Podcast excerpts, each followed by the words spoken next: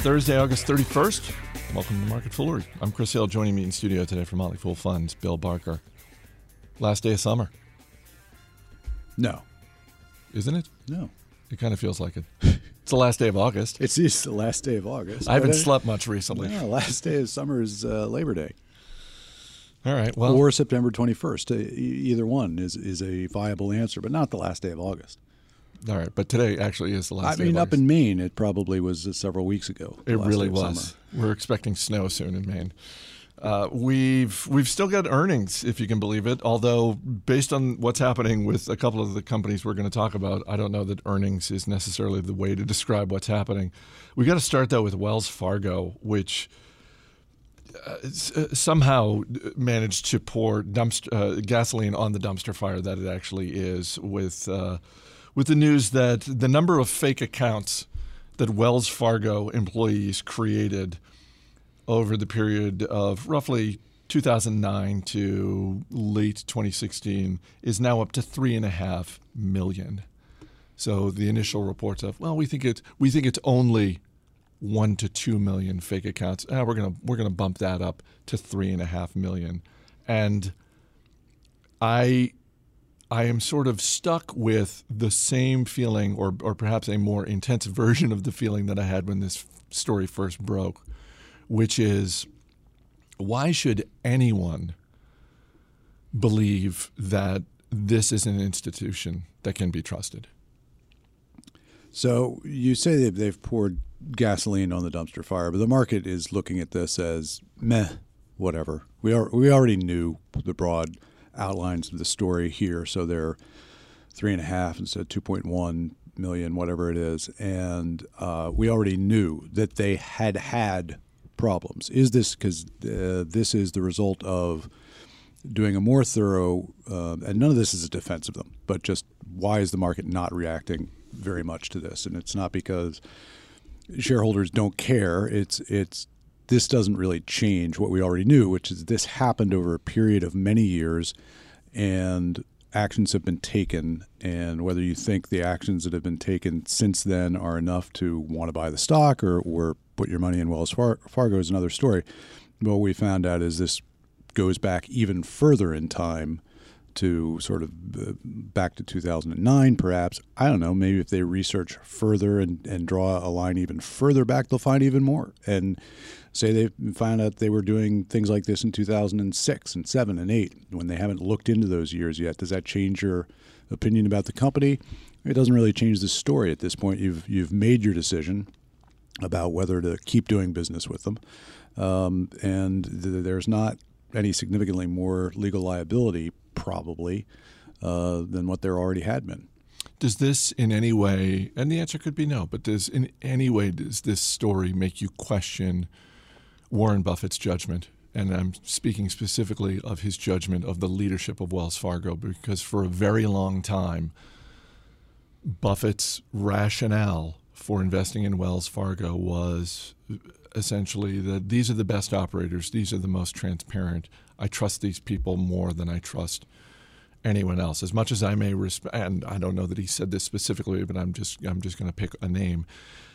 As much as I may respect Jamie Dimon, I don't get as much transparency out of JPMorgan Chase as I do out of Wells Fargo. So does this make you think twice at all about Buffett?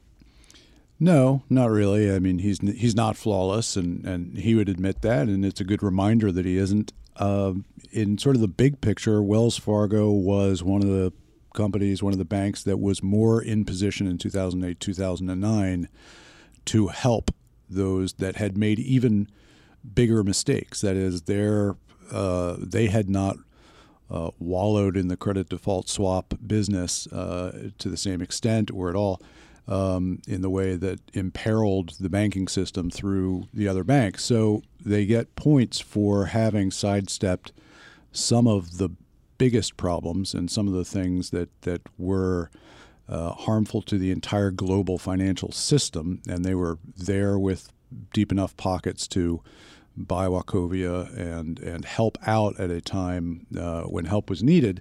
And I don't know, if you forget about all those points that they, they built up and that were part of the decision that uh, Buffett was making about who do I trust, whose judgment do I trust. Uh, yeah, three and a half million accounts. Many of these accounts were just pointless. You know, they, they didn't cost people money. Again, not a defense, but in in trying to evaluate how how big their crimes, and uh, let's call them crimes, uh, because this was fraud. Uh, there was a lot of little nickel and diming stuff uh, for which heads should roll. Uh, but maybe in maybe he is looking at at the at the highest levels what the C E O knew. Uh, and and should have known was was more high level stuff, and this was, you know, something that he missed, and for which uh, he, you know, suffers uh, his reputation. But all in all, today the the market's looking at this as like, we already knew this.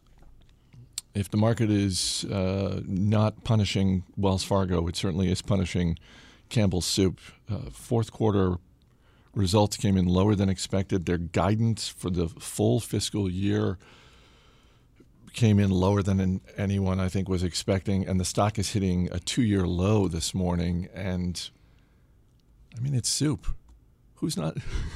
Who's not buying soup? And I, I, apparently, the answer is many, many people are not buying soup. Right. Uh, the whole uh, advertising campaign of soup is good food, is that still around? Because I'm not sure that Campbell's is considered on the right side of the equation of that anymore, given the amount of salt in the soup and the processed nature and all that. And they've made inroads into buying fresher uh, lines and more organic products. Um, and, you know, the, the sales from the core soup, Campbell's Soup, condensed soup business is going away slowly, but, but you know, it, it's not changing. And so over the last twelve months, they've sold uh, seven point nine billion. Go back ten years, seven point eight. So Oof. this is this is a an operation which is at the top line uh, been basically going nowhere for a decade. Now they're still selling soup. They're making profits. They're paying a dividend. They're buying back some shares. So while the top line is treading water, shareholders have pocketed some money through dividends and through um, appreciated share price, due almost entirely to the you know the repurchase of shares. I don't know that they've got a whole lot of different options in front of them, buying different brands, uh, continuing to try to get more relevant uh, to a more health-conscious consumer. But you know their core business is is not in that realm. Let's move on to Lands' End then. Um, and this is, uh, so Lands' End, apparel retailer, second quarter results uh, came out. And uh, I'm heartened by this one particular story that I'm going to share, because it's a nice reminder that individual investors, actual human beings, do have some advantages over computers when it comes to the endeavor of investing. And so I'll just read, this is a headline on MarketWatch, and I like MarketWatch a lot.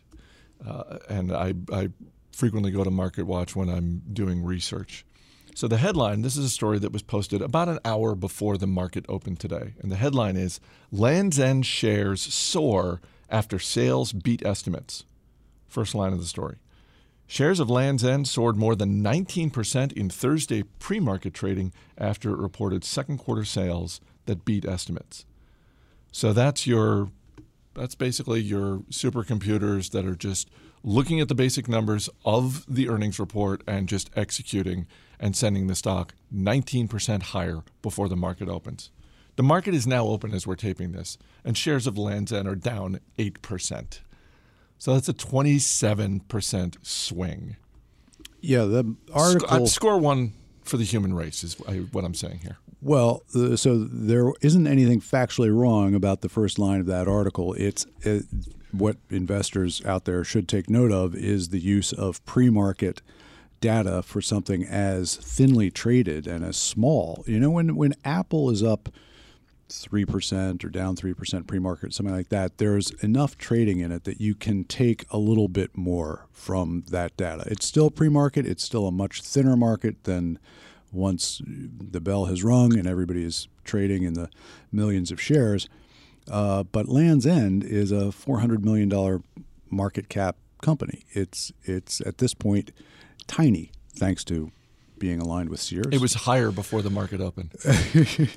It was, and and the the flaw was people, yeah, looking at the raw numbers before hearing the conference call. The conference call interceded between that pre-market report and the market's open, and the I haven't been able to listen to the uh, conference call, but it contained less rosy information. Right, and if I'm the head of investor relations or whoever put together that press release Uh, on the earnings results, I'm absolutely going with the headline of, hey, everybody, for the first time in three years, our sales rose.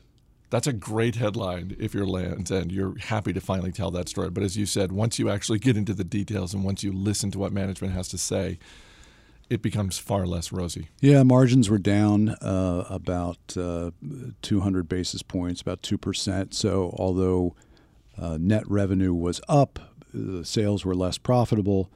Uh, same-store sales increased almost four percent year over year, but that is a function of the same-store sales being the stores within um, Sears largely, and there are fewer and fewer Sears out there. And fewer and fewer people going to fewer and fewer Sears.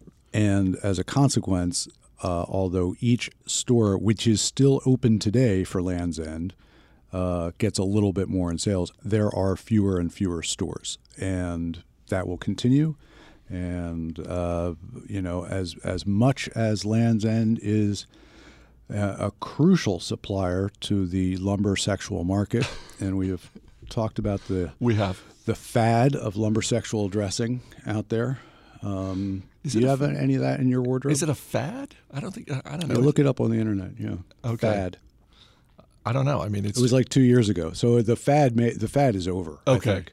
So all of that uh, Lands' End, Eddie Bauer, or in your case, L L. Bean clothing that you bought to join the trend, and it's, let's distinguish a trend from a fad. It it wasn't a trend. It was a fad. Well, in the case of L L. Bean, I mean, that that's a company whose apparel and, and clothing is just timeless. Like, don't lump L L. Bean in with Lands' End and Eddie Bauer. Why not? Everybody else does. No, no, they don't. No. L L. Bean's iconic. You know, the store is open twenty-four hours, three sixty-five. You can go there to Freeport, Maine. There are no locks on the doors because the store literally never closes. Yeah. Um, do, do they? Back to Lands' End for a second. Uh, was it? Be- I think it was Bebe stores that that came out in the last s- six to nine months or so and announced, we're closing every physical store we have. We're just going to be online. It seems like land, that's the move here for Lands' End, isn't it? If, if they're not exploring that, it really seems like that's the move they need to explore. Because, unlike L L. Bean, they're not they're not drawing people.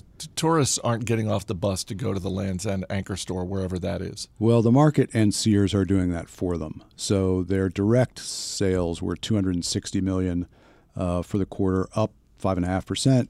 The retail segment, those are the stores, Uh, forty about forty million, down seven percent. So those two lines are going in different directions. Now, fortunately for Lands' End, the larger chunk is going up, or did for at least this quarter. Uh, so the you know the stores are becoming less and less and less relevant. At I don't know about um, you know one sixth, one seventh the size of, of the the direct, and so that's that's online and even some catalog, I think. Yeah, no, they're they're very much about the catalogs. Yeah, uh, that's uh, you pick up pick one up. There's probably probably a few pictures of the lumber sexual out there, which is a less offensive term than I think some people might be expecting. Yeah, no, I don't think that's no, I don't think that's an offensive term. I hope not. Unless actually someone is a lumberjack for a living and they, they don't like that. I could see that maybe possibly taking offense. Well, I think, yeah, an actual lumberjack, I'm sure, it rightfully looks down on, um, you know, people like you uh, dressing up like one. I think uh, pr- probably more so at you talking about this. I think lumberjack is the mascot at the Univer- University of Northern Arizona, which is in Flagstaff. You know who could pull off the look? Who's that? Austin. Austin Morgan, our man behind the glass? Or Dan Boyd. Either one, Either of, them. one of them would pull it off a lot better than you or I. They're bigger. They're big dudes. They got the facial hair. They swing axes. They swing axes. They certainly look like this. Their upper body strength looks like, as opposed to you swinging, you know, a court tennis racket and me swinging nothing. So, you fence a little bit, don't you? Um, I dabbled in a little fencing. It was interesting. That was that was a complete guess. No, Why, well, how did I turn out to be right about that? I don't know. No, I took a fencing class one time. It was fun. Yeah, it was fun. It's, Kill uh, anybody? Uh, no, it wasn't that kind of class. It wasn't that kind of class. Although, have I told you my idea? Well, how much like Game of Thrones was it? Oh, not even remotely. Not, Shoot, that's what that's what the fencing classes need to advertise themselves. They as. do. Have I told you my idea to make fencing the most watched Olympic sport? Uh, here lightsabers? It, here it is. Not lightsabers, although that would do the trick. No, here it is. Uh, so. Fencing, and I think you're you're right actually to tie in Game of Thrones. I mean, it's it's more between The Princess Bride and Game of Thrones. Who doesn't love sword fighting? Well, that's that's all lightsaber is. I mean, there you go, and lightsaber battles. So, unfortunately, with Olympic fencing, um, it's a lot of quick action, and then it stops. And so, it's basically t- they they face each other in a straight line. My idea for Olympic fencing is that's fine for the opening rounds. Once we get to the medal rounds, once we get to we, we whittle it down to maybe eight or so fencers, we make it like Game of Thrones or The Princess Bride, and it's just open terrain. And the further you get in the medal round, the the tougher the terrain is, and there's no stopping in action. Like, look, whoever gets to uh, however many, I think it's fifteen points or twenty-one, whoever gets there first, fine. And if you knock someone over and they're just they've dropped their their weapon and you can just hit them a bunch of times, so be it. Yeah. Little known little known fact, uh, a lot more of the competitors in Olympic fencing uh, survive than you would think. Oh, than Game of Thrones? Yeah. Oh, if you've been watching Game of Thrones, you would just assume that these fights are to the death in the Olympics. Oh, I'm not suggesting that. I'm not su- no, no. I'm just suggesting let's change up the terrain. Wait, you you thought I was suggesting here's what will get people to watch Olympic fencing? No, no, include I'm, a body count? No, no. I'm educating people that oh. that doesn't. When you go out and you're like, oh, I'm going to get Olympic tickets, you know, at the next Olympics, I'll get fencing because that's got to be awesome. I'm just saying, if yeah. if you're that kind of person that wants to see fights to the death, stick to watching Game of Thrones. Yeah, no. Don't go to the Olympics. Yeah. Well, the International Olympic Committee... Learn stuff by listening to the podcast. Yeah, absolutely. International Olympic Committee still not taking our advice, and we're trying to help them. I think advice number one, maybe cut down on the corruption. Oh. And, then, and then point number two, here's how you can improve the, the audience for fencing. Wells Fargo might do well to pay attention yeah, to that, too. Exactly. Uh, you can follow us on Twitter, at MarketFoolery is our handle, um, uh, from S R Scarborough, who tweeted, "No podcast since Monday. Is my iPhone broken? Love the shows. Hope all is well. By the way, my twelve-year-old loves the teen investing book." Uh, thank you for that. Uh, I don't know if your iPhone is broken. Um, I, I I can't I can't answer that, but I, I can tell you. There's a store that will help you out with that. Oh, yeah, they're happy to help you out with that. But uh, we yeah took a couple of days off because uh, it's the end of August, and um, uh, but we're we're we're back in action uh, next week. Of course, we'll be off for Labor Day. The market is closed, so we'll be off, but we'll be back Tuesday. Um, we're we're picking up on the industry-focused theme week that they did recently on on mistakes that they made. So we're going to be doing that next week of just sort of mistakes we made when it came to investing. Um, also, I'm pre-taping an episode because I'm heading up to New York City for the the podcast upfronts. Yeah, that's exciting. Uh, it should be You're really interesting. B- like more of a big shot all the time. Every time I come back up here, I uh, find out your starring roles in these national conferences. Uh, I, I think you're you're grossly overestimating the starring role. How part. many autographs did you sign at the last one? None. None. People are too afraid to come up to no. you even. um, Devoted too- listeners, he'll give you an autograph. Uh, he's not that kind of, he's not a diva. Exactly. Uh, t- uh, two, mo- two more two more housekeeping notes. Uh, this weekend, bonus episode of Industry Focus. Uh, this weekend, and uh, Austin Morgan knows all about this because he's the man, but he's doing double duty lately for us on Market Foolery, but he produces Industry Focus, and uh, they taped a, a great episode with all five hosts in the studio at one time. They're doing a preview of what's coming up this fall in their different industries, and brand new host on Industry Focus. Uh, so they introduce her as well. Uh, and last but not least, to go back to the tweet from S R Scarborough, uh, that's gr- wonderful that your twelve-year-old loves the uh, the Motley Fool Teen Investing Book. Um, and it gives me uh, a way to mention that the very first Motley Fool investment, uh, investment book was, of course, the Motley Fool Investment Guide, written by David and Tom Gardner over twenty years ago.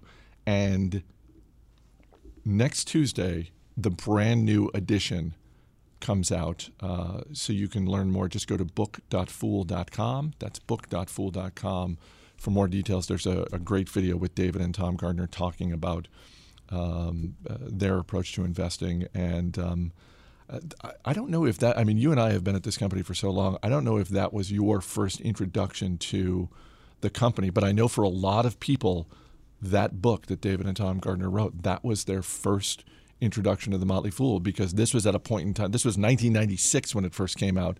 So fool dot com didn't even exist. The the Motley Fool was online on America Online, and it was a very popular forum there.